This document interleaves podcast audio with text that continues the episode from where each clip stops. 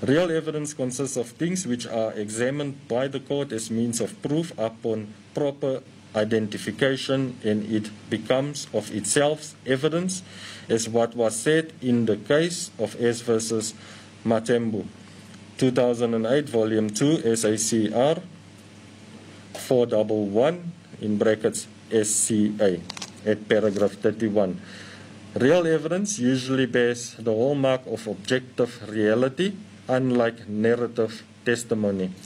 That depends on the say so of a witness. What is then seen on a video is clearly or prima facie proof of an assault on the complainant. Mr. Venter's evidence is also clear that he maintained that he was assaulted by the actions of both accused.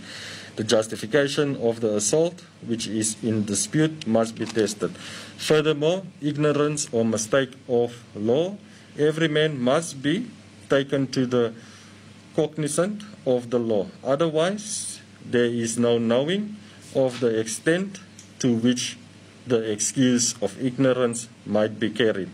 It would be argued in almost every case. Paragraph 24 it stands to reason that the application, therefore, in terms of Section 174 of both of you, is therefore then dismissed. Judge Leland Bunsami speaking from his bench at the Randburg Magistrates Court. Meanwhile, the NPA spokesperson, Phindi Mjonondwane, says they welcome the decision to dismiss the discharge application.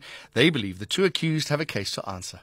We have always maintained as the NPA that the two accused before court have a case to answer and um, now they'll be placed in their defense. They have an opportunity now to uh, place evidence to uh, disprove the, the, the allegations that the state preferred against them. As a state, we always believed that we have placed enough evidence.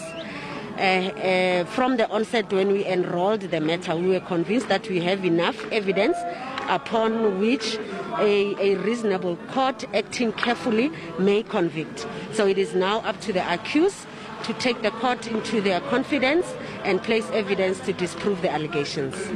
What was the technicality uh, with the video as well as the credibility of the witnesses that led to the court deciding that um, they're going to dismiss this application? Well, um, much as the court found uh, minor discrepancies um, in terms of the evidence that was presented by the state witnesses, the court pronounced that it's not evidence that can be completely ignored or could be said that it was such of, uh, uh, of such poor quality that it must be ignored. Hence, um, the court then uh, decided that it will dismiss um, the defense's application. But in our arguments as the state, we have also said that um, we we have video footage that corroborates the, the evidence that was presented by state witnesses, and the court is in agreement with us.